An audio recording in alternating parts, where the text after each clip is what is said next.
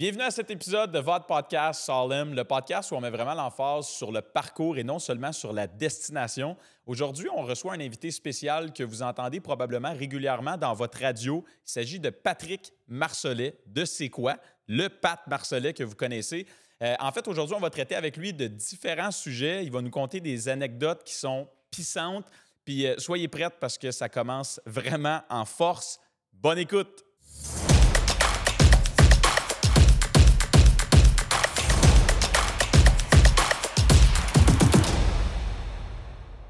All right, solide. Salut, messieurs. Salut, Patrick Marsolais. C'est moi. Pat Marsolais. Pat, je ne sais pas comment on va t'appeler comme vous voulez. Pendant l'épisode. Là, d'après moi, ça va être de plus en plus court ton nom. Il y a des bonnes chances que ça se fasse de cette façon-là. Ouais, c'est ça.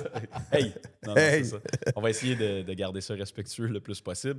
En fait, merci d'être là, premièrement. Plaisir. On ne perd pas trop de temps. On rentre direct dans le vif du sujet. Je t'explique rapidement l'idée du podcast Solemn. En fait, c'est vraiment de mettre l'emphase sur le parcours et non seulement sur la destination. Fait que je suis certain qu'il y a beaucoup des gens qui écoutent en ce moment qui te connaissent déjà, mais ils te connaissent d'une facette, qui est la facette qu'on entend. Puis, je veux dire, on entend ta voix régulièrement. Je t'avouerais que même en ce moment, c'est très stressant pour moi d'être avec un gars de la radio, un animateur en arrière d'un micro. C'est fucké parce que je t'entendais. Quand t'as commencé, j'ai dit « Man, il est meilleur que moi. » T'es rentré comme « Bang! » Ah non, c'est ça. Mais écoute, je t'avouerais que le stress, mais je suis excité. Je ne suis pas stressé. Mais bref, c'est ça. Fait qu'on rentre dans le vif du sujet. Ouais. On veut savoir justement... C'est qui Patrick Marsolais? Comment tu as bâti, en fait, le nom que tu possèdes aujourd'hui? C'est qui l'homme derrière le personnage ou le Pat Marsolais qu'on entend à radio? De où ça vient? Comment tu as l'idée, si tu as déjà eu cette idée-là ou ce rêve-là, d'être en arrière d'un micro comme tu le fais aujourd'hui? Ça vient de où, premièrement? J'ai jamais eu ce rêve-là. Moi, j'ai fait un bac en histoire, puis à l'université à Sherbrooke, puis... Mes chums étaient en droit, mes chums étaient en génie. Fait que moi, j'étais le petit drogué. J'étais le petit Chris. Fait que j'ai développé des complexes par rapport à mes chums, beaucoup, beaucoup. Okay. Fait que depuis ce temps-là, j'ai jamais eu de rêve parce que je me disais que je ne pourrais pas en avoir. Je ne peux pas rêver à quelque chose de pas pire gros. Je pensais à me demander... C'est drôle parce que quand j'étais à Musique Plus, ça fait longtemps, là, on parle d'il y a 20, 22 ans, j'avais rencontré... un gars avec qui j'allais à l'école au secondaire, puis qui m'avait dit « Tabarnouche, man, wow, t'es à Musique Plus, tu sais, puis je pensais que j'allais te retrouver un jour dans le fond d'une ruelle, tu sais. » C'était vraiment ça. Moi, je me suis fait mettre dehors du collège, en secondaire 3. Sacrément, ça commence fort, là. Ouais, fait que j'ai jamais eu de plan. Mais la raison, mettons, pour laquelle aujourd'hui... J'ai réussi depuis 30 ans à faire ce que j'ai réussi à faire. À la base, ça part que ma dernière année d'université, je sortais avec une fille, OK? Puis elle était méga ambitieuse. Méga ambitieuse, elle était en sciences politiques à l'Université de Montréal. Moi, j'étais à Sherbrooke. Puis arrive la fin de mon bac. Puis là, tu te poses la question. Tu te dis, OK, qu'est-ce que je fais? Je m'en vais-tu? Là, tu as un bac en histoire. Tu fais, qu'est-ce que tu veux que je fasse, tu sais? Fait que, OK, je m'en vais-tu prendre une mineure en pédagogie? Puis là, je vais devenir prof d'histoire. Je m'en vais-tu faire ma maîtrise? Là, j'étais comme, si je fais ces deux affaires-là, elle va me sacrer là parce qu'elle va me trouver ordinaire. J'ai besoin de quelque chose de spectaculaire pour elle.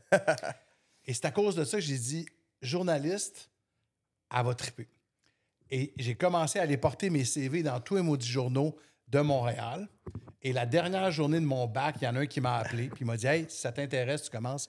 lundi. Attends, fait c'est à cause d'une fille. T'es tombé dans le journalisme pour impressionner une fille. Oui, c'est ça. T'as eu la carrière que t'as eue par la suite. À cause d'une fille. Mais quand tu dis, mettons, OK, je veux l'impressionner, je veux devenir journaliste ou je veux m'en aller dans cette branche-là, tu dois avoir un... Tu sais, je veux dire, t'étudies en histoire, fait que je suppose que cette espèce de bagage-là peut te servir parce que tu t'intéresses justement à ces sujets-là, peut-être? Oui, c'est sûr que ça aide. Fait que tu le sais que tu as quand même des habiletés pour pouvoir bien performer quand tu fais ce move-là? Ou... Non, tu le sais pas. Tu le sais pas. D'ailleurs, ma première entrevue, ça a été une catastrophe. Tu sais, tu as 20 ans, t'es ticu, Non, tu sais rien de ça. Tu as 20 ans, là, rendu. Oui, bien 21 ans peut-être en fin d'un bac dans ce coin-là, tu sais. Fait que non, je savais pas ça pantoute, là, tu sais. Ta première entrevue, c'était quoi? Alain Prost, le coureur automobile, pilote de Formule 1. OK.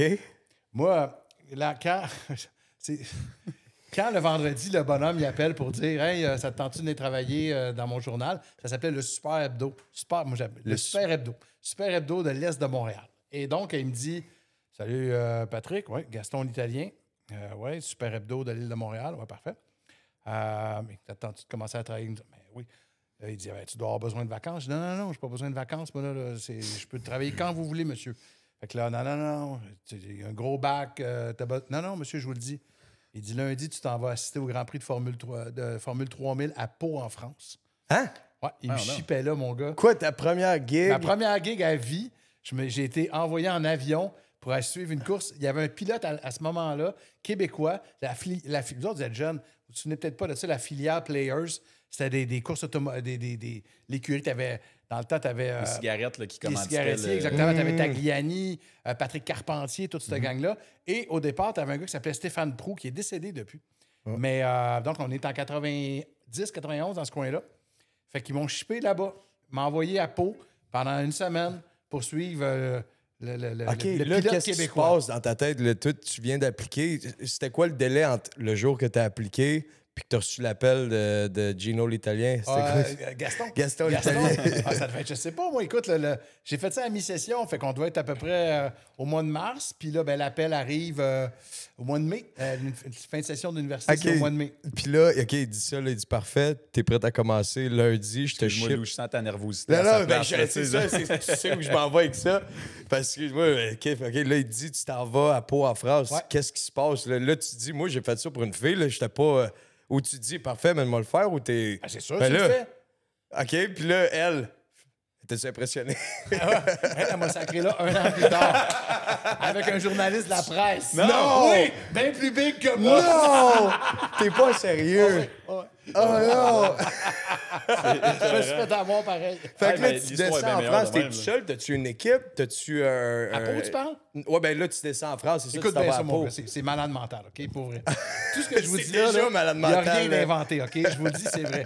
Ma première entrevue, c'est Alain Prost, OK? Alain Prost, il vient probablement de gagner à ce moment-là. C'est le plus... Ben, pas le plus grand, mais c'est un des grands coureurs de Formule 1 à ce moment-là.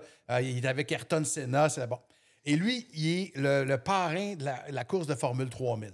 Fait que, moi, j'avais vu, il y avait des séries dans le temps qui s'appelaient Scoop, puis des affaires de journalistes, des séries télévisées. Puis ça, je m'étais dit, OK, je vais comme faire un Christy de gros coup en partant, mon gars, ils vont capoter. Fait que, j'étais avec des journalistes de la presse, du Journal de Montréal, on était comme un groupe. Fait que je m'en vais voir l'organisation, puis je dis, oui, j'aimerais ça faire une entrevue avec. Alain Prost, si c'est possible, demain, peu importe. T'sais. Elle dit oui, parfait. Elle dit votre nom, Patrick Marsolais. Et vous êtes de quel média? Moi, je dis, je peux pas dire le Super Hebdo de l'Est de Montréal. Ça sonne pas assez gros. Je vais essayer d'inventer quelque chose, mais qui n'est pas un mensonge tant que ça. Fait que je suis de la presse canadienne. Ça fait un peu la presse canadienne. C'était vrai, mais c'était pas vrai non plus. La presse canadienne. Et dans ce temps-là, on est en 91, il n'y a pas de cellulaire, il n'y a pas rien. Je reviens à l'hôtel chez nous, dans mon petit pigeonnier, il y a un petit message écrit « Monsieur Prost va vous recevoir demain 1h. » Voyons, je connais rien, moi, là. Je connais fuck all la Formule 1, pantoute. T'espérais quasiment qu'ils te disent non, là, mais moi, t'as essayé. Là, je me mets à chercher mes collègues, je les trouve pas, ça va pas pantoute. Fait que j'arrive le lendemain à l'entrevue, j'avais préparé 4-5 questions.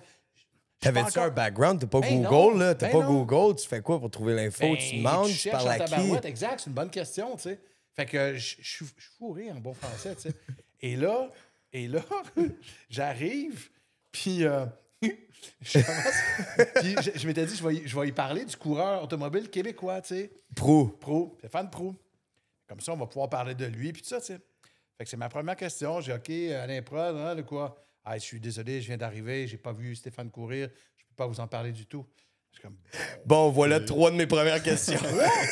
9/10 de mes questions, mon gars. J'avais plus rien à faire. Et là, plus ça allait, plus je bafouillais, plus je le voyais s'impatienter. C'est ma première entrevue à vie.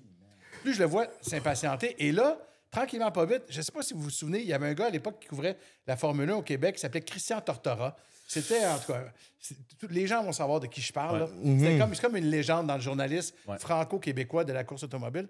Et là, plus ça va, Prost, il connaît visiblement Christian Tortora. Alors, plus ça va, plus il se retourne de bord, tranquillement, pas vite, vers Tortora. Puis à un moment donné, Tortora, il voit bien le malaise, mon gars. Fait qu'il fait « Alors Alain, dis-moi, bon! » Et là, Prost, mon gars, il sort complètement comme si c'était... Après 4 minutes, mon gars, je n'existais plus. Là, je suis tellement mal à l'aise. Chris, tu bouges-tu ou tu restes assis là et t'écoutes? Là, au début, je fais ça pour rester poli. Après ça, je me dis, t'as peu, personne ne va me croire.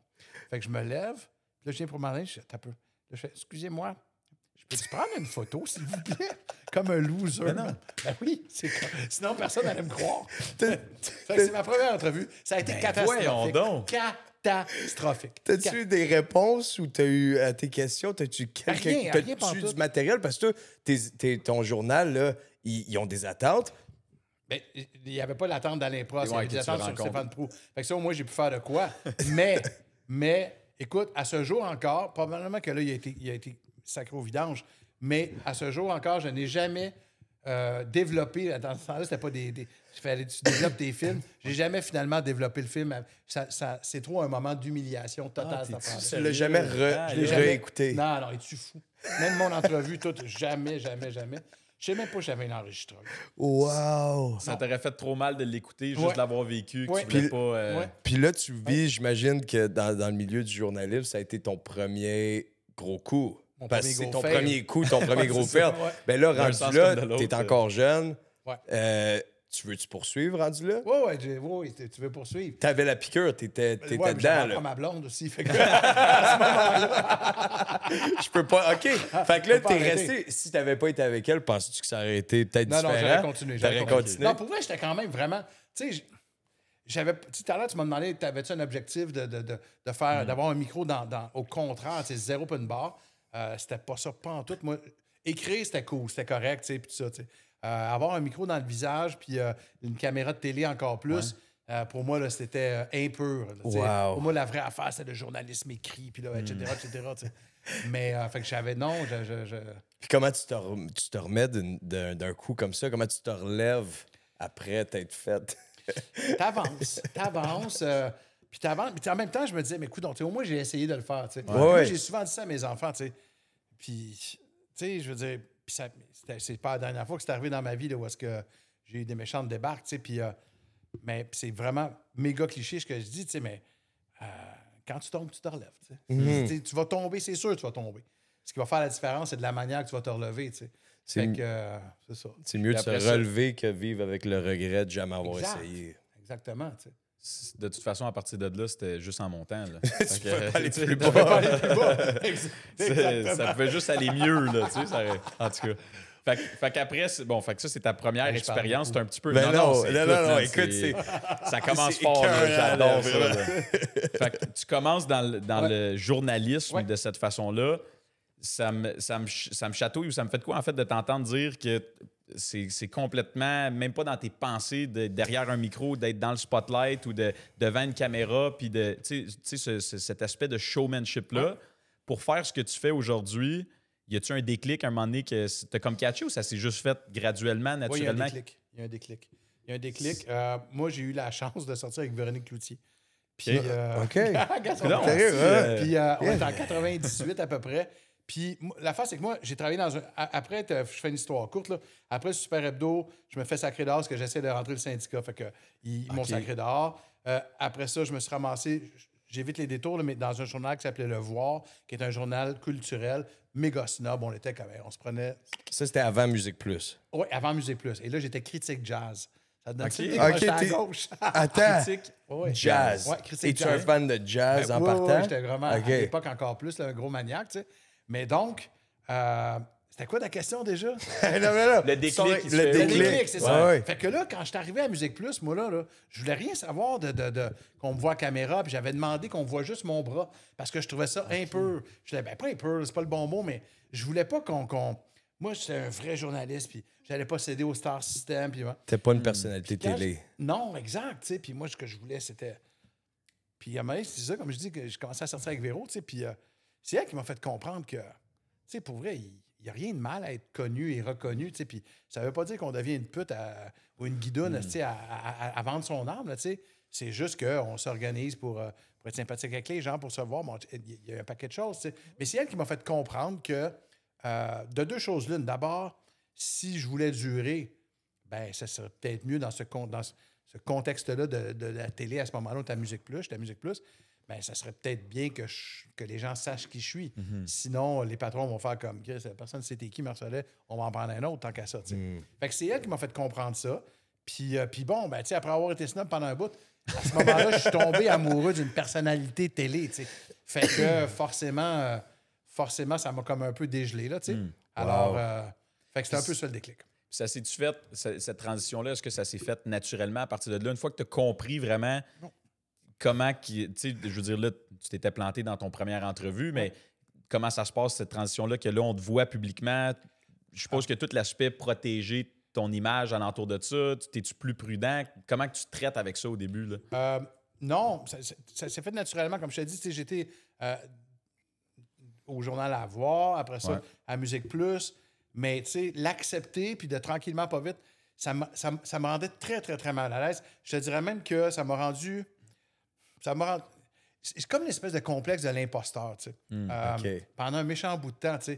Puis c'est pas pour rien que je suis pas un si bon animateur que ça. C'est parce que quand je regarde la caméra, je suis pas très à l'aise. Je suis comme... Je suis pas bien. Je me sens pas bien. Puis je pense que je pense trop à mes amis que j'avais dans les années 90, puis qui étaient mes chums à voir justement, tu sais, hey, quand tu pars de critique jazz, là, les gars autour de toi là, sont snob, puis la culture populaire, ça les écœure pas à peu près. T'sais. Fait qu'on dirait que je voulais plaire à tout le monde en même temps.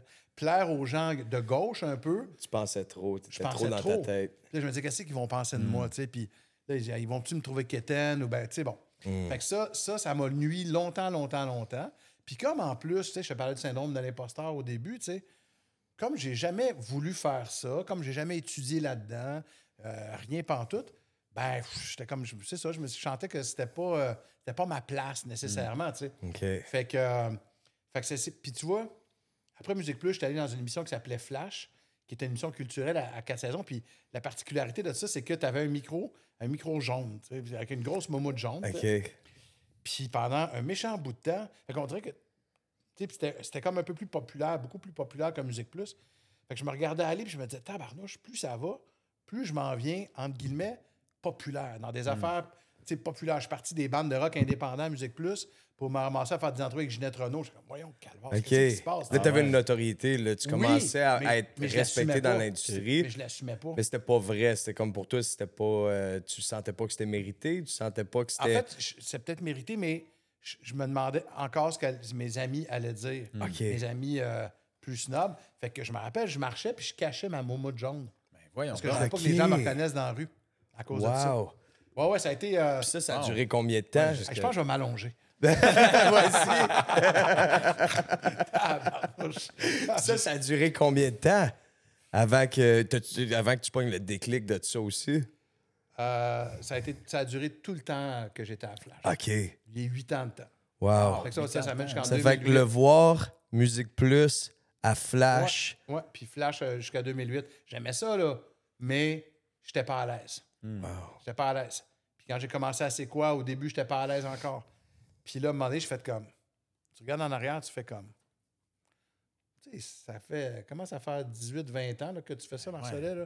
Tu penses que tu t'en mérites. Je pense que tu peux être fier de ce que tu fais pareil. Tu sais. Wow, je pense que ça va aller, tu sais. Puis je regardais souvent aussi... Là, je dis amis, c'est pas le bon mot, ces connaissances-là, tu sais, qui, eux, étaient restés à Radio-Canada, des choses comme ça, tu sais. Puis non, mais c'est correct. Mais tu sais, à un moment donné, c'est comme... Qu'est-ce qu'ils ont fait de plus que toi, au bout du compte? Pas tant non plus, tu sais. Fait que sois fier de ce que t'es à la place, tu sais, puis embrasse ce que t'as été aussi, tu sais. Fait que c'est depuis, je te dirais, 4-5 ans. Wow. Quand t'as fait cette réflexion-là, est-ce que t'as l'impression que tu t'es amélioré? Oui. Ouais? Oui. Parce que tu t'es défaite de cette espèce de pression-là qui t'appartenait pas au final. Oui, j'ai arrêté de me censurer. J'ai arrêté de me censurer.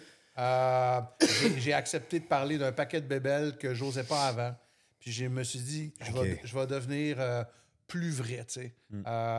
Plus vrai, je vais arrêter de me demander, mon Dieu, justement, ça devient un peu inconscient, tu sais, mais tu dis de quoi, puis tout d'un coup, quelqu'un m'écoute en ce moment, tu sais, puis qui va dire, ben voyons, Marsolais, tu sais.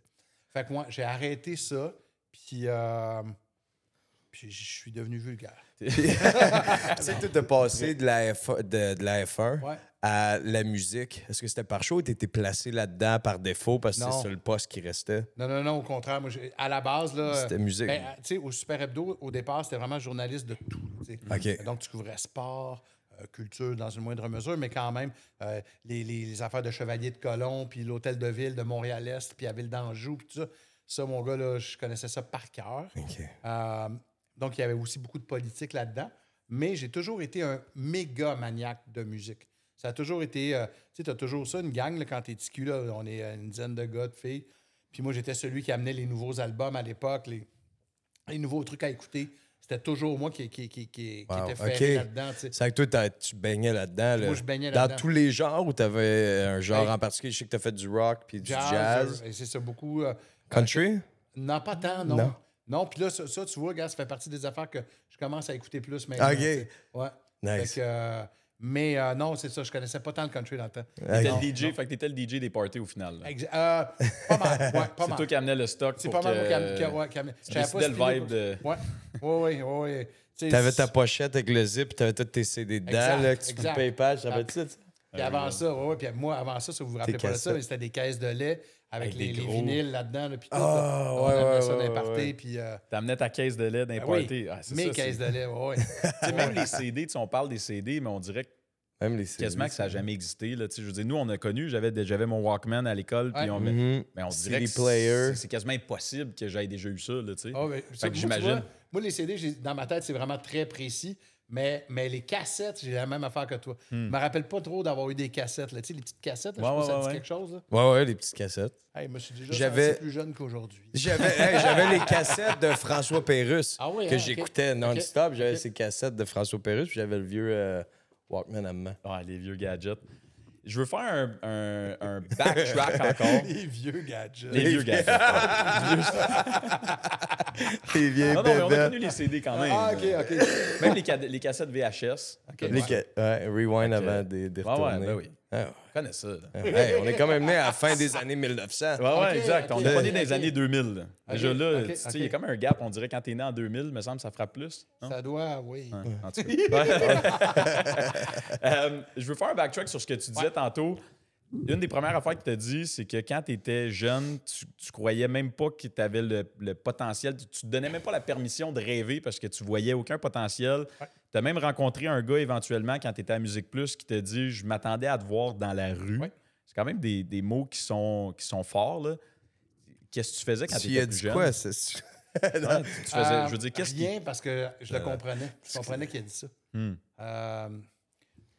Mettons qu'on fait un backtrack dans ton enfance ou ton adolescence, c'est où que ça brassait ou que... C'est une bonne question, honnêtement. Moi, je suis né d'une petite famille bien normale. Montréal-Nord, à l'époque, n'était pas si rock'n'roll que ça. Mon père était directeur d'école. Puis c'est peut-être là que ça... C'est fucké parce qu'en même temps, des fois, je parle de ça, puis ça me rend bien émotif parce que j'ai pas mal reproduit ce qui m'avait fait chier. J'ai reproduit chez mon premier gars ce qui m'avait fait chier chez mon père, tu sais.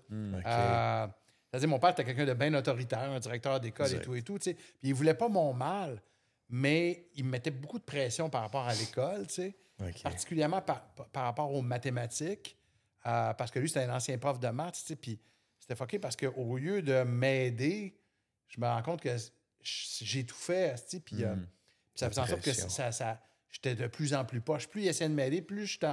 C'est comme un cercle vicieux. Plus il essayait de m'aider, plus j'étais poche. Plus j'étais poche, plus il battripait, puis plus je sentais que je le décevais, tu sais. Fait que... puis, tu sais... Le cercle se répète. Ouais, puis pourtant, tu sais, mon père est décédé maintenant, mais, tu sais, je l'aime d'un amour incroyable, puis j'en veux surtout pas. Je sais qu'il faisait ça pour mon bien, tu sais. Mais si tu me demandes de où tout ça part, je pense que c'est un peu de là, tu sais, où est-ce que... je le répète, tu sais, j'ai vu mes chums, moi, qui étaient... c'est ça, pour t'en aller en génie, il faut que tu sois fort en maths. Puis je pense que mes chums étaient un peu cocky aussi, puis un peu baveux. Puis ils prenaient plaisir aussi à m'écœurer un peu, tu sais, en disant, tu sais, c'est facile d'être fort en histoire, mais les vraies affaires, c'est les mathématiques. Bon, mettons, fait que j'ai eu ce complexe-là beaucoup, beaucoup, beaucoup. C'est sûr que tu ajoutes à ça de faire sacrer dehors de l'école.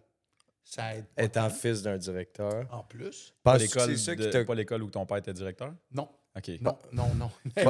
Ça aurait été le bout de la barre. Penses-tu que c'est un peu cette relation-là qui t'a mené à avoir un petit peu de trouble de confiance en toi? Tu sais, quand est venu le temps de performer, quand c'est venu le temps de te donner une tape dans le dos quand elle était due, si tu ne la donnais pas, c'est parce que tu avais tout le temps ces attentes-là de peut-être surréaliste que ton père t'avait inculqué quand tu étais jeune? Peut-être, mais moi, je pense que tu as raison.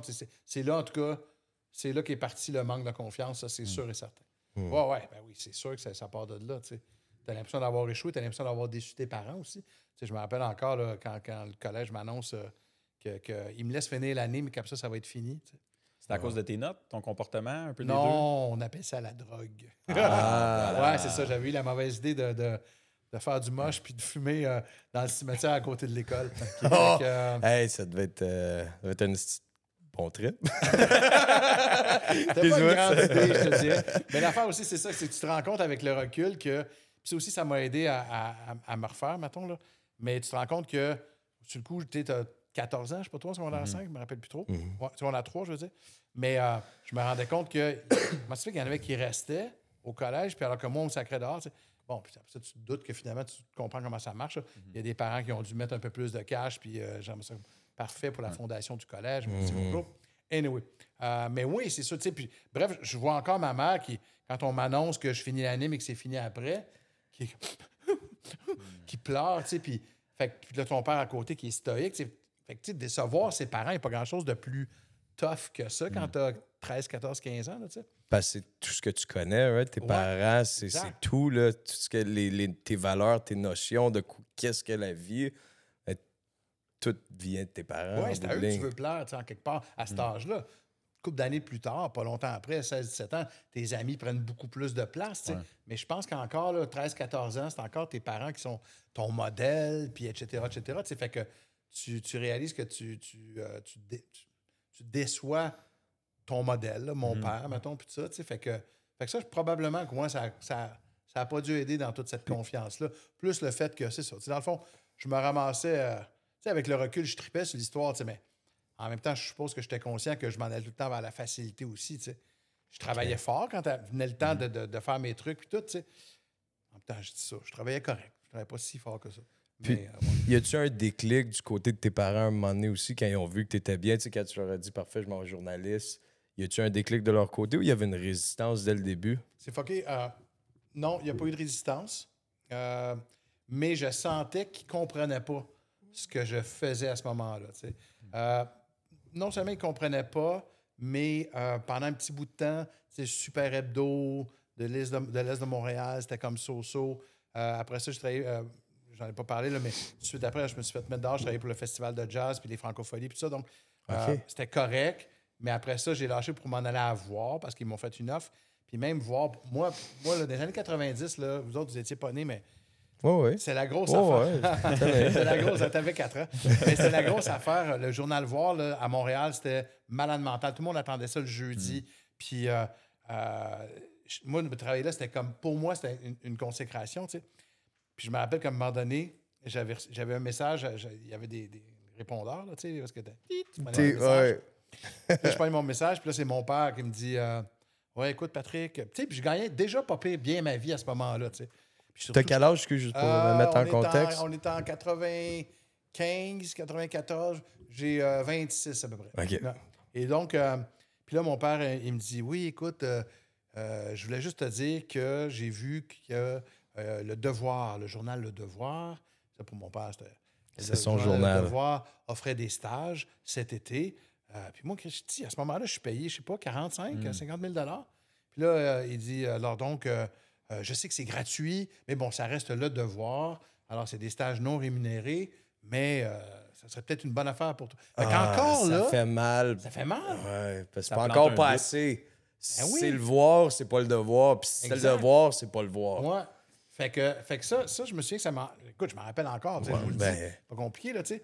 Et je me souviens que pour mes parents, tu me posais la question, à un moment donné, il y a des voisins à eux qu'ils estimaient beaucoup, des gens un peu plus, justement, là, de la haute société que les miens, puis tout.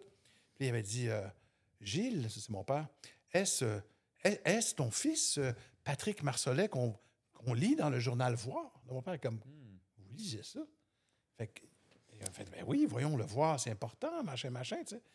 Fait que là, je pense que le déclic s'est fait à ce moment-là pour mes parents. Ah, fallait qu'ils l'entendent de quelqu'un d'autre pour le prendre au sérieux. Exactement. Wow. Parce que justement, la génération de tes parents, en fait, c'était une génération qui était plus dure, tu sais, où est-ce qu'il y avait justement moins de... Je me rappelle mon grand-père, principalement, spécialement du côté paternel, mais tu sais, c'était pas un homme qui était émotif, c'était pas un homme qui disait qu'il était fier de lui, c'était de toi, tu sais, c'était plus à la dure, tu sais. Oui.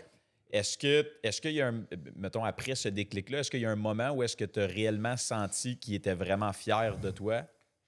Oui, totalement. C'est pas un moment... C'est une manière de faire. C'est-à-dire qu'après ça, pendant 8 ans de temps, je me suis ramassé à Flash, donc je le disais tout à l'heure. C'était une émission culturelle qui était là tous les jours. Puis moi, j'avais des reportages donc, tous les jours. Là, puis à chaque soir, ça devait finir à 7 h. Je me souviens plus si c'était à 6 h ou à 6h30, à nous, peu importe. Mais à chaque soir, après l'émission, j'appelais mon père. Puis je disais, OK, qu'est-ce que t'en as pensé? Et donc, religieusement, mon père m'écoutait à ce moment-là. Puis il pouvait me dire, OK, ça, c'était parfait. Ou bien, telle faute de français, fais attention. Okay. Tu as dit tel truc à ce moment-là. Sois prudent avec ça. Donc, il m'écoutait beaucoup, beaucoup, beaucoup. Wow. Et ça, juste ça, pour moi, tu sais, ça a été... Parce que, tu sais, c'est pas quelqu'un qui m'avait lu tant que ça. Puis pourtant, tu sais, on va se le dire, là, je veux dire, ce que je faisais à Flash, il s'en sacrait un peu, dans le sens que c'était pas quelqu'un qui tripait sur Mario Pelcha ou bien sur telle bande de rock'n'roll que j'avais interviewé. Ben, ouais. Fait qu'il le faisait pour moi, tu sais. Wow, c'était son côté pédagogique qui ressortait, bon que jamais eu avec toi dans le passé, mais qui pouvait partager sur un intérêt commun retrouvé des années plus tard. Ben, je sais pas si c'est un intérêt commun à lui puis à moi, mais en tout cas, t'as totalement raison de dire que c'était son côté pédagogique aussi, tu sais. C'est comme si moi, j'appelais non seulement mon père, mais aussi un peu, effectivement, un directeur d'école, un coach, quelque chose, tu sais. Fait que... Mais je pense qu'au bout du compte, j'ai appelé un coach, mais je savais que c'était mon père, fait que ça me rendait encore plus heureux. Wow. Fait que, Fait que ça a été pendant 8 ans de temps. Tant mieux.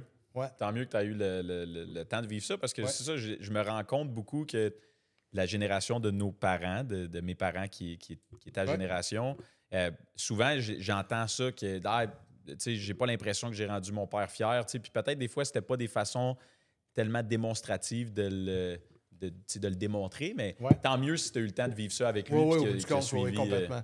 Oui, heureusement, il s'est... je ne dirais pas ramolli, là, mais il s'est... je pense que, c'est ça. Tu sais, on apprend tous à un moment donné. Absolument. Même à 50 ans, 55 ans, on apprend de nos erreurs, tu sais, fait que je suppose qu'il s'en est rendu compte. Ah, ouais, exact. Ouais. Wow. Tantôt, tu as mentionné, justement, en lien avec ton père, que quand tu as eu ton premier enfant, tu as répété des réflexes que ton père avait sur toi, que je suis certain que consciemment, même, tu faisais probablement la mention de dire, écoute, moi, je ne serai jamais de même. Qu'est-ce qui a fait en sorte que ça s'est produit comme ça ou que tu as eu des réflexes qui sont ressortis de ton père? Comment tu as dealé avec ça, en fait? J'ai mal dealé avec ça. Moi, je vais appeler ça mon complexe des mathématiques. On va appeler ça mon complexe des maths. Moi, j'ai pas réussi mes maths. Puis, tu sais, dans la société aujourd'hui, c'est drôle parce qu'il y avait justement, on en parle encore dernièrement dans les journaux, je disais ça, tu sais. Les sciences molles, les sciences pas sérieuses versus les sciences de la nature, tout ça. Bon, puis moi, en plus, j'ai fait mon cégep, sciences humaines, pas de maths, toutes mes chums riaient de moi, puis tout ça. Fait que j'en ai développé, c'est redondant, mon affaire, mais j'en ai développé mon complexe des maths beaucoup. Puis, en quelque part, tu sais, au bout du compte, en toute humilité, je vous le dis, là, puis en toute modestie, je trouve que j'ai eu, compte tenu de mes attentes et espérances, je trouve que j'ai eu une maudite belle carrière, finalement. T'sais. Mais il reste que j'ai jamais eu... T'sais, encore en ce moment, là, je sais pas si mon contrat est renouvelé au mois de septembre. Je le sais même pas encore. T'sais. Fait que j'ai toujours eu...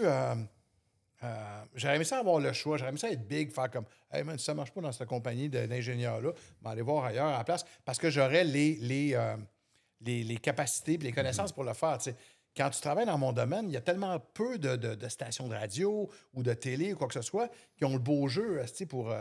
il y a tellement de candidats. Oui, c'est un milieu qui est bien contingenté. Hey, oui, contingenté, tu te dis. Je veux dire, combien il y a de monde, tu penses, qui veulent faire ça, ce que je veux faire à la radio en ce moment? Il y en a un paquet qui veulent ta place. C'est plein, tu sais. Puis pourtant, on est, quand tu regardes ça, là, des gens, mettons, à C'est quoi, qui ont des shows en équipe, on est 3, tu sais. Fait que mets ça sur 5-6 stations, ça veut dire on est 15 à faire ça à Montréal. Wow. Trouve-moi un métier où il y a juste 15 personnes. Il n'y en a pas. Fait que, tu sais, je m'étais dit, je veux pas que mes enfants vivent la même affaire que moi. Ou est-ce que j'étais toujours insécure, je vais-tu avoir de la job l'an prochain, je vais-tu en avoir encore, je vais-tu... hey, on pourrait s'acheter telle affaire, Pat. Ben non, je peux pas, tout d'un coup, j'ai pas de l'argent l'année prochaine. Okay. Bon, fait que j'ai mis de la pression, mon gars. Faites vos maths. Puis au bout du compte, j'ai répété sur mon premier particulièrement la même maudite erreur que j'avais faite, que mon père avait faite avec moi. Mon fils était écœuré, puis il est parti au cégep de Maisonneuve en administration parce que papa trouvait que c'était une bonne affaire d'aller en administration. Puis il a pété un plomb, mon gars. Après 2 mois et quart, oui, ça... Je pense qu'il y avait 27 de moyenne. Là, il voulait rien savoir de ça. Mais il l'a fait pour moi. Puis ça a pété avec mon gars à ce moment-là. T'sais. Là, j'en parle parce que ça va beaucoup mieux. Mm-hmm. Mais il est parti de chez nous. Là, il est parti de chez sa mère. On était séparés à ce moment-là. Il a crissé son camp de chez nous. Il a fait « Hey, man, désolé. C'est bien trop de pression. » Fait que moi, j'ai mal dealé avec ça. Puis là, tu vois, comme mon père après, j'apprends de mes erreurs. Puis c'est ça. La sagesse. Peut-être. Je sais pas trop. Je pose la question par curiosité aussi. Essentiellement, égoïstement, ce podcast-là, on le fait un peu pour nous. Puis le fait de t'avoir ici puis que tu nous partages cette expérience-là, les deux, on est papa de jeunes enfants. Ils font pas de maths encore. Là, ils ont 4 ans le plus vieux. Là, fait que, je veux dire, c'est des leçons qu'on peut tirer, nous aussi, de notre côté, pour être sûr de bien se rappeler à l'ordre advenant qu'on prenne cette direction-là. Là, fait que, merci de le partager puis d'être vulnérable aussi dans l'information que tu nous transmets. C'est toujours plus bénéfique qu'on reçoit l'information de cette façon-là. Fait que, en fait, tu touchais tantôt justement un sujet qui m'interpelle. Le fait que tu sois pas sûr en fait, que ton contrat soit renouvelé pour la prochaine saison parce que c'est des contrats d'1 an, ça me fait penser justement un peu à, mettons, un contrat NHL, justement, le joueur... Son contrat vient à échéance, il ne sait pas, il va-tu être échangé, il va-tu être re-signé, il va-tu être envoyé dans la Ligue américaine. Comment est-ce que tu deals avec cette pression-là que ça apporte? Est-ce que ça augmente tes performances? Est-ce que ça te rend meilleur? Est-ce que ça te rend moins bon? Comment tu gères ça, en fait? Mal en général. Je ne suis pas super à l'aise avec ça parce que, pour plein de raisons, d'abord parce que moi, c'est mon contrat principal, puis je ne suis pas quelqu'un... là. Je tripe sur Louis Morissette, je le trouve incroyable. J'aimerais ça être comme lui, mais je suis pas capable d'être comme lui. C'est-à-dire que lui, il se contente pas juste d'un bon gros contrat. Il va chercher plein d'autres affaires. La télé, la radio, peu importe. La production, exact. T'sais. Moi, je suis assez paresseux. Je suis content de faire ce que je fais là. Je veux pas avoir 800 000 $ par année. Mm-hmm. Le contrat me fait parfaitement plaisir. Mais le downside de ça, c'est que demain matin, si ça arrête... ben j'ai plus rien. Mm-hmm. Fait que je vis mal avec ça. Est-ce que ça augmente mes performances? Est-ce que ça leur nuit? Je te dirais que faut travailler fort pour chasser ça de sa tête. Mm-hmm. Cette incertitude-là, là, quand tu es en onde. Il faut vraiment essayer de penser à autre chose le plus possible. Tu reçois-tu un peu de feedback? Dans les bureaux, c'est sûr, si tu as un sentiment que les exécutifs, il y en a un qui t'aime pas ou il y en a un qui pense te remplacer... Tu vois quelqu'un de ta compétition rentrer dans le building puis tu te dis « Calais, il vient-tu pour ma job? » Y a-tu un feedback ou tu te gardes proche justement des présidents pour justement... Je sais pas, t'as-tu un feedback? T'as-tu une idée? Moi, j'ai un gros défaut dans la vie puis ça, je commence à l'améliorer. Les gens au-dessus de moi m'intimident beaucoup. OK. Fait que c'est pas pour rien que quand je faisais de la télé pas mal puis tout ça, je me tenais plus avec les techs, avec les caméramans, qu'avec les patrons. Puis j'ai toujours admiré ceux qui étaient capables d'avoir du small talk avec les boss. Je m'en viens moins pire qu'avant. Mais puis j'ai mon ex, là, avec qui ça vient de se terminer il y a 4 ans, elle, c'est une grosse patronne dans la radio au Québec, qui n'a jamais été ma patronne, cela étant dit. Mais elle me disait justement, Pat, man, soigne tes relations avec les décideurs. Tu les fuis, tu es intimidé par eux. Puis elle avait raison. Puis c'est vrai que c'est important aussi de le faire. Mais je suis pas très bon à ça pour répondre à ta question. Fait que non... Tu n'as pas de feedback. Donc toi, tu es dans le néant, là, dans le fond. Je suis un peu dans le néant. En même temps, ce qui fait foi de tout, souvent, c'est tes codes d'écoute. Tu espères que... Mais même là, des fois, il y a des choses que tu contrôles pas. J'ai déjà été sacré dehors, moi, après des codes d'écoute records. OK. Puis... les contrats avaient été signés avant, tu sais. Avant que ça lève. Ouais. OK. Fait que là, mon gars, ils n'ont plus le choix. Ça, c'est ou bien comme... rachètent ou bien... Mettons, justement, tu sais, dans F1, je ne sais pas si tu écoutais la série Netflix Drive to Survive. Là. Moi, je l'ai écouté, puis Ce qui est un peu weird dans la F1, je trouve, c'est qu'ils signent les contrats en pleine saison. Fait que quelqu'un qui est avec l'écurie Mercedes pourrait signer avec McLaren, puis il sait qu'il s'en va là-bas l'année prochaine. Puis quand, mettons, justement, la station de radio avait signé d'autres personnes avant que ça lève, est-ce que tu le savais que tu étais remplacé ou t'es Je l'ai su. Ben, mais c'est que tu t'en doutes aussi. T'sais. Quand tu n'as pas de nouvelles, quand ils n'ont pas commencé à négocier, tu es rendu au mois de mars. Ça arrive, là, tu commences à avoir la puce à l'oreille un peu. Tu es comme, hey, calé, qu'est-ce qui se passe? Et dans ce cas-là, je l'ai su. Tabarouette, j'ai dû le savoir il y a 4 ans, jour pour jour. Ça devait être. Ah non, c'est pas vrai, je l'ai su au mois d'avril. Fait qu'il me restait encore 2 mois à faire. Ouais, 2 mois à faire à ce moment-là. Puis tu sais que tu t'en vas, là. Tu gardes-tu, vu que t'as pas été signé ailleurs, rendu là? Non, t'es pas signé ailleurs. Ça, comment tu gardes ton intensité, puis comment tu gardes ton momentum? Quand ça arrive, on est vraiment là à jaser d'échecs, c'est drôle, j'adore ça.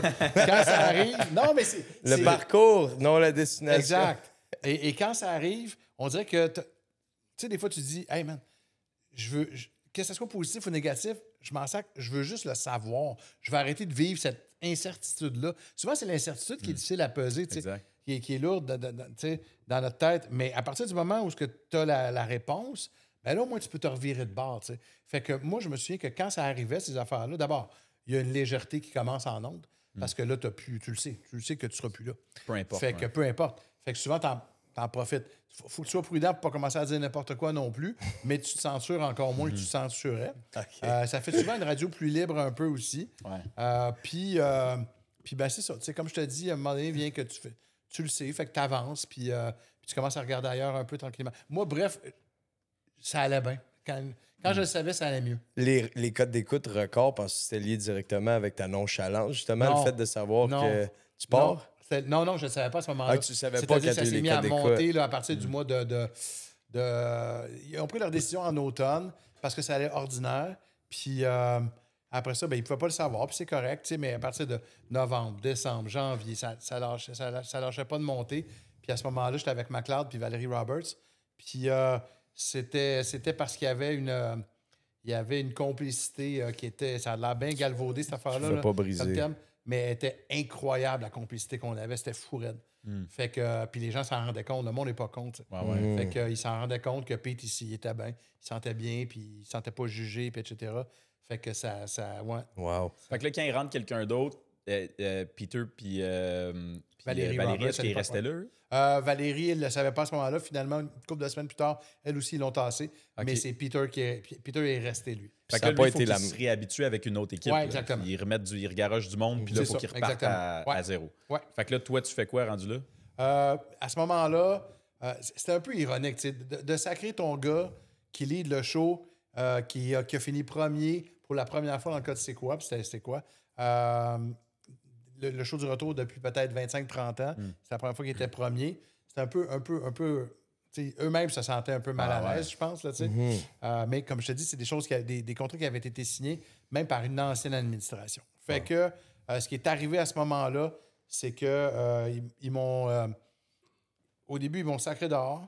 Puis après ça, voyant un peu l'absurdité de la chose, ce qui a bien à donner, c'est qu'ils ont décidé de partir un show du midi. Qui m'ont offert à ce moment-là. Wow. Fait que t'as pu rester là quand même. J'ai pu rester là quand même. Puis ça, tu vois, à un moment donné, c'est pas la seule fois. En radio, là, ça arrive, qu'est-ce que je te dis. C'est des choses qui arrivent. Tu peux pas en vouloir à personne. Puis c'est difficile, cela étant dit, là, mais c'est un peu... en ce moment, on a un nouveau patron, C'est quoi, qui est là depuis 1 an. T'sais. Mais il travaille tout avec les équipes de l'ancienne administration. Tu parlais de hockey tout à l'heure, tu faisais l'analogie, tu sais. Je veux dire, un coach ou un gérant général, quand il arrive, ben, il va vouloir mettre son empreinte, son monde aussi. Fait que, je suis pas con. Il va falloir faire des gros statements, des gros moves. Okay. Exactement. Fait que ça se peut bien que le gars il dise, ben écoute, j'ai beaucoup, mais j'ai envie de mettre mon monde aussi. T'sais. Ça se peut, puis je peux pas y en vouloir, puis on verra rendu là. T'sais. Mais advenant, mettons, puis évidemment, on le souhaite pas, mais je veux dire, advenant qui renouvelle pas ton contrat... Ouais. C'est quoi ton plan de match pour la suite? Ben, c'est ça, une idée? Tu fais quoi, là? Ben, en ce moment, tu sais, Puis c'est ça qui m'aide en ce moment, là, c'est-à-dire que je me suis dit, OK, sacramouille, je peux pas commencer à me ronger les sangs tout le temps puis à me demander toute la nuit, tu sais, à 3 heures du matin, je me réveille puis là, je suis capable de m'endormir. Qu'est-ce qui va se passer, tu sais? Fait que vraiment... Parce que ça, tu le vis pour vrai, là, des fois. Oui, je le vis en ce moment, c'est sûr. Ah, ouais, okay. Oh, ouais. Là, ma blonde ronge, puis là... Et, mais... Elle va être contente de t'entendre dire ça. Elle le sait. Mais non, c'est ça. Fait que j'ai commencé à essayer d'avoir des pensées plus positives, de me dire, OK, qu'est-ce que je pourrais faire, mettons, en place, puis tout ça, tu sais. Et moi, j'étais un tripeux de voyage, tu sais. Puis à un moment donné, quand tu as eu 3 enfants, mais quand tu as 3 enfants comme les miens, puis que tu as travaillé beaucoup, beaucoup, tu te dis, hey, tabarnouche, il serait peut-être temps de penser à toi aussi, tu sais. Puis moi, mon père est mort jeune. Fait que j'ai pas envie non plus là, de travailler comme un débile.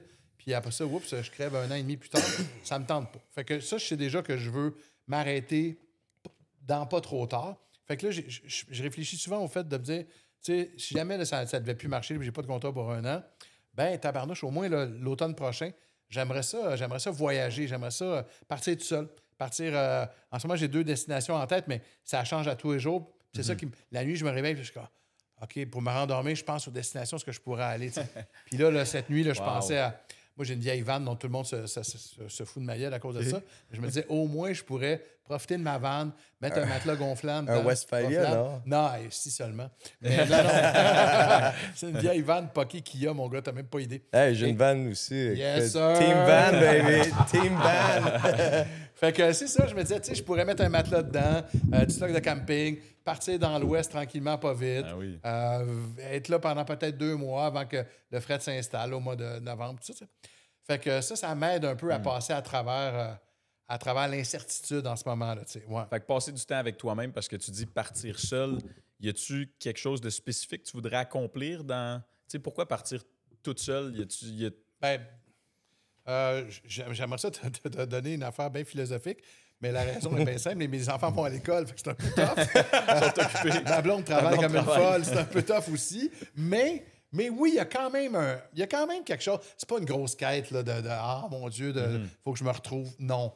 Mais je trouve que pareil dans la vie, on est là à avoir des chums autour de nous tout le temps, des enfants. On a comme la chienne des fois de se retrouver un peu tout seul. Puis ça fait du bien de temps en temps, pareil. Tu sais, je le répète, penser à soi, tu sais. Puis des fois, de se sentir un peu inconfortable. Des fois, je monte tout seul au chalet. Ça arrive rarement, mais quand je le fais, je trouve ça, wow, tu sais. Finalement, j'arrive le vendredi soir, je suis comme, bon, OK, qu'est-ce que je fais? Je suis seul. Puis là, finalement, j'ouvre mon téléphone. On a comme peur d'être seul en quelque part, tu sais. Puis j'aimerais peut-être ça confronter... Dans le fond, c'est philosophique, mon affaire. C'est parfois, on est tellement entouré de distractions constamment qu'on n'a plus cette habitude-là de juste s'évader tout seul, s'évader avec nous-mêmes, puis à apprendre à se redécouvrir. Tout le temps, le premier instinct, man, tu peux pas aller chier sans ton téléphone. Ah, littéralement. C'est plus... C'est constamment des distractions, man. C'est constamment, comme tu as dit exactement, une peur d'être seul avec soi-même. Je pense que oui, tu sais. Fait que c'est ça. J'haïrais peut-être pas ça. Relever ce petit défi-là en même temps de personnel. Ouais. Super. Puis j'avais une autre question, en fait, si on revient un peu à... Tu sais, je veux pas peser là, sur tes insécurités de ne pas avoir ton contrat. Mais en fait, la question que j'avais, c'était plus l'avenir de la radio, au-delà de l'avenir de ton contrat personnel, l'avenir de la radio, de cette industrie-là, tu vois ça comment? Ouh! Ça va passer en 2 phases. Moi, je pense que à moyen terme, la radio musicale comme celle que je fais, ça va être plus difficile. Je pense que j'invente rien. Les gens qui nous écoutent sont de plus en plus vieux. Ils ont les plus jeunes ont la possibilité d'écouter. Dans le temps, tu disais allô, c'est quoi? J'aimerais ça entendre telle tune. Là, tu as juste envie de... Si jamais ça n'arrive plus, tu sais. Mais si quelqu'un m'appelait, c'est quoi? Je disais, écoute-là, c'est ton téléphone. Ouais, t'as-tu le bon numéro? Qui t'appelle qui? Tu veux quoi? Fait que c'est ça, tu sais. Fait que je pense que ça va... Moi, je pense que notre radio est appelée à évoluer. Je pense qu'il va y avoir de moins en moins de musique, de plus en plus de parlage, parce que c'est ce qui nous reste, tu sais. Même chose que la télé, je veux dire, c'est les affaires en direct qui te tiennent... C'est assez rare que tu dis « Ah, mon Dieu, jeudi 18h30, vite, dépêchons-nous, telle émission. » Non, tu sais. Par contre, si c'est la game du Canadien ou telle autre affaire, live, là, oui, tu risques de le regarder. T'sais. Mais c'est un peu la même affaire avec la radio. Fait qu'il faut falloir se brancher sur l'actualité, je pense un peu plus, pour donner l'impression aux gens que s'ils ne l'écoutent pas à ce moment-là, ben bon. Mm-hmm. Et en ce sens-là, mais je pense que la radio parlée a peut-être une plus longue pérennité là, pour un petit bout là, encore. Cela étant dit, il faut déjà en ce moment tout revoir nos façons de faire. C'est-à-dire que penser en termes de segments qui vont être réécoutés par la suite sur les sites Internet ou peu importe où. Là, ça, réseaux sociaux, il va y avoir etc. beaucoup de traction qui vient de là maintenant. Ouais. Là. Et ça, il y en a qui sont plus vite que d'autres. T'sais. Mais à ta question, mettons, je change ta question. Là, conseillerais-tu à ta fille de 18 ans de t'en aller en radio? Non. Non. Ben non. Non. C'est... Commence des podcasts à la place. Écoute, là, ça veut dire qu'elle commencerait à pouvoir être hâte un peu dans une douzaine d'années. T'sais.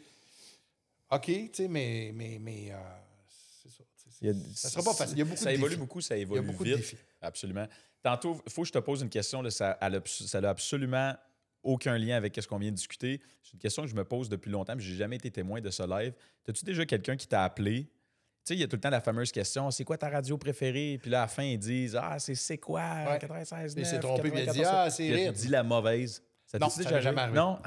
Ah, ça a tout le temps été comme mon rêve mesquin un peu de dire, tu sais, t'espères qu'il se trompe puis que là, ça crée une espèce de malaise. Ça m'est jamais arrivé. Les affaires qui me sont arrivées, des fois, là, tu sais, t'as souvent une couple de phénomènes qui t'appellent, des fois, là, tu sais, évidemment hors d'onde, parce qu'on prend rarement les appels live.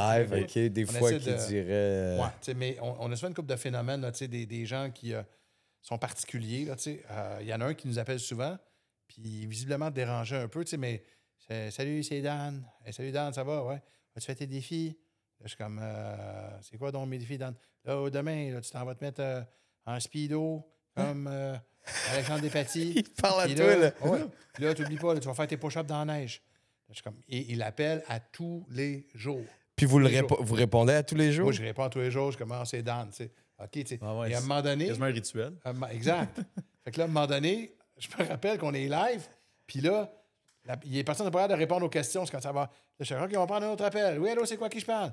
C'est Dan. Non! Là, qu'est-ce que tu fais dans ce temps-là? Parce que tu sais très bien. Moi, je le sais que ça vient. Mais tu peux pas le dire en ondes. Non, exact. Fait que là, je suis comme, hey Dan, t'es en ondes. On a une question pour toi. Ouais, c'est ça. Je suis comme, Dan!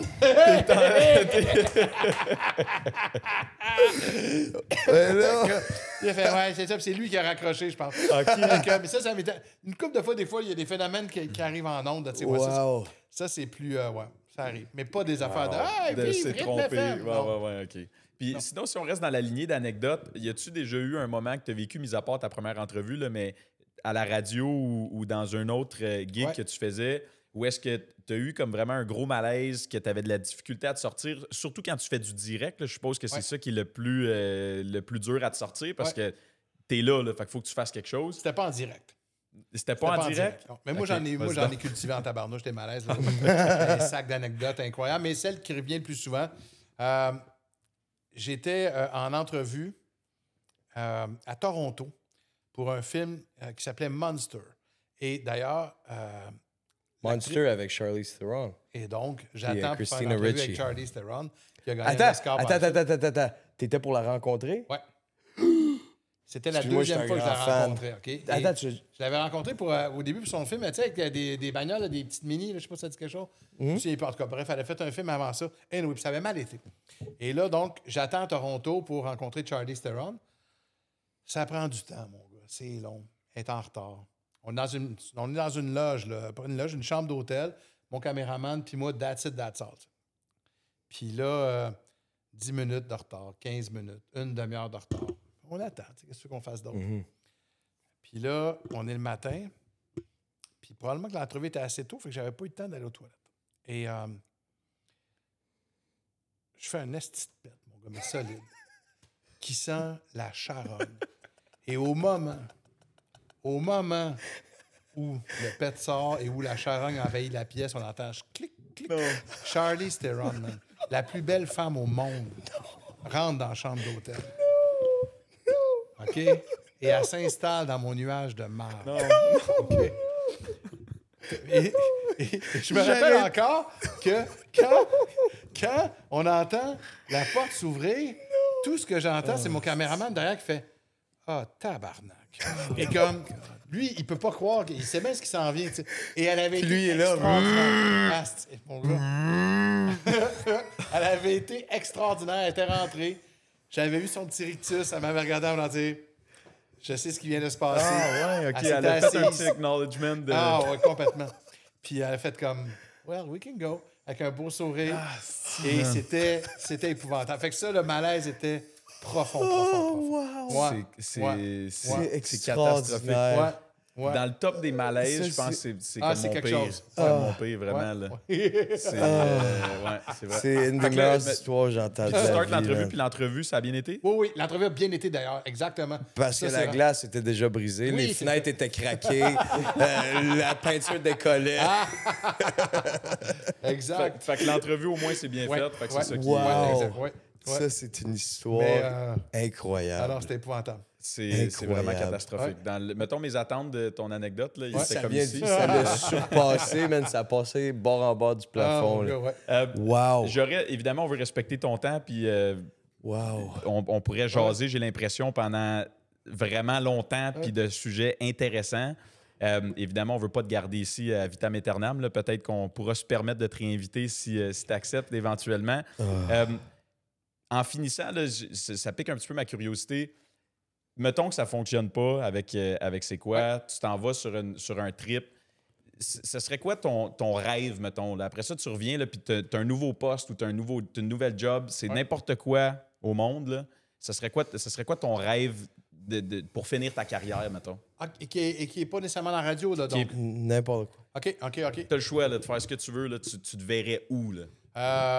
Je le ferai pas, je le sais que je le ferai pas, mais si tu me demandes ça serait quoi mon rêve, ça serait d'être dans une buvette avec le monde qui arrive, puis que je leur suggère des vins, puis qu'on prend un verre ensemble, puis qu'on s'amuse, puis on jase toute la soirée avec du monde que je connais pas, mais jase avec le monde, puis me ramasser, être actionnaire dans un petit resto, quelque chose comme ça. Ouais. OK, mais pourquoi tu le ferais pas? Parce que t'es un adepte de la cuisine. Parce que j'ai 3 enfants.